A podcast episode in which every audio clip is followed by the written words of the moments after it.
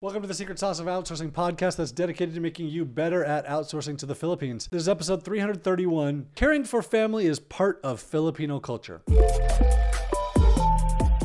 So, I have learned so much about this recently uh, about how Filipinos care for their own.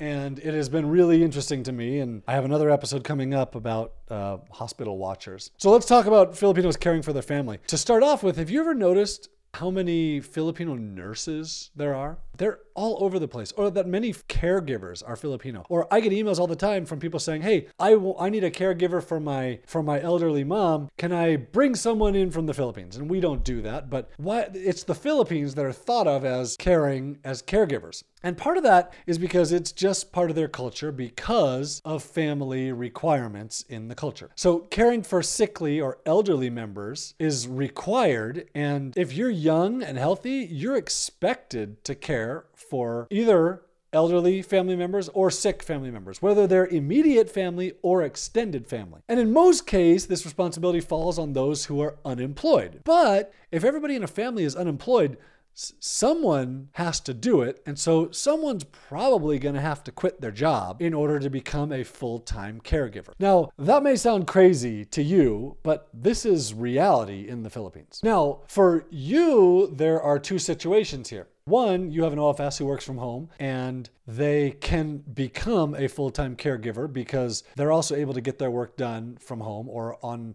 downtime. Or two, they're expected to become a full time caregiver, and because they work from home, other people think you don't actually have a job, so you need to become the caregiver and quit your job, which is why I've seen OFS quit, even though they had a good situation and we really liked them. I've had them quit before to go take care of family members. So recently, this has happened to one of my OFS where he was expected to become a full time caregiver because he works from home. So I asked Jam to share his experience. Here's what he said.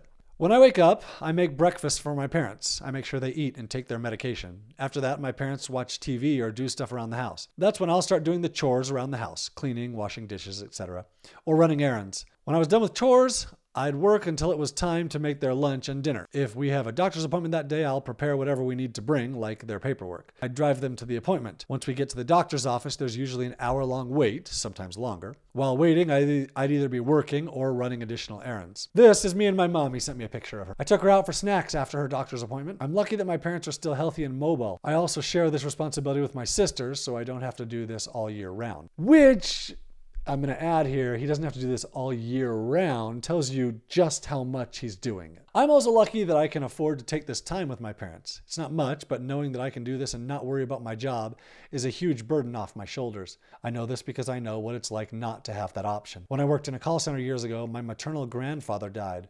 I had to help with the funeral arrangements while working. I was fairly new, so I couldn't take days off. I couldn't take my work home. I was so overwhelmed by everything I was eventually hospitalized for stress. So, a few things to note here.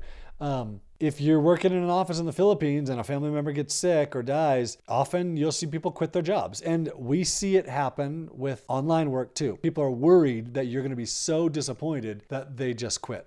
Now, Jam has worked for me for a while. He's also really amazing. And you'll notice he works he works in between taking care of his parents. Jam is also one of our better workers. He has stood out in multiple things that he has done and has gained more and more responsibility or varied responsibility. He's really great. And at the same time, taking care of his parents. You don't have to lose an OFS if they get into this situation. Now, here's here's some general recommendations. If an OFS tells you, uh, "I have to quit because my family member died or because I have to take care of my mom or they're hospitalized or whatever. Try and work it out with them. See if you can get them to work less time. See if you can get them to work in between. Tell them you're willing to be patient with them. You're willing to see how their situation goes if they need to take a few weeks off and then come back to work maybe not on the same schedule or not full time or maybe tweaking what they're doing for you. It's worth it to try and keep them rather than just say, oh, well, that sucks. I guess I'm going to let you go. Very often, giving a good OFS some concessions, uh, maybe letting them work less hours and make the same amount, is worth it rather than having to fi- having to find a new person. In Jam's case, he's been super duper productive even while working, even while taking care of his parents. It's been really good for us.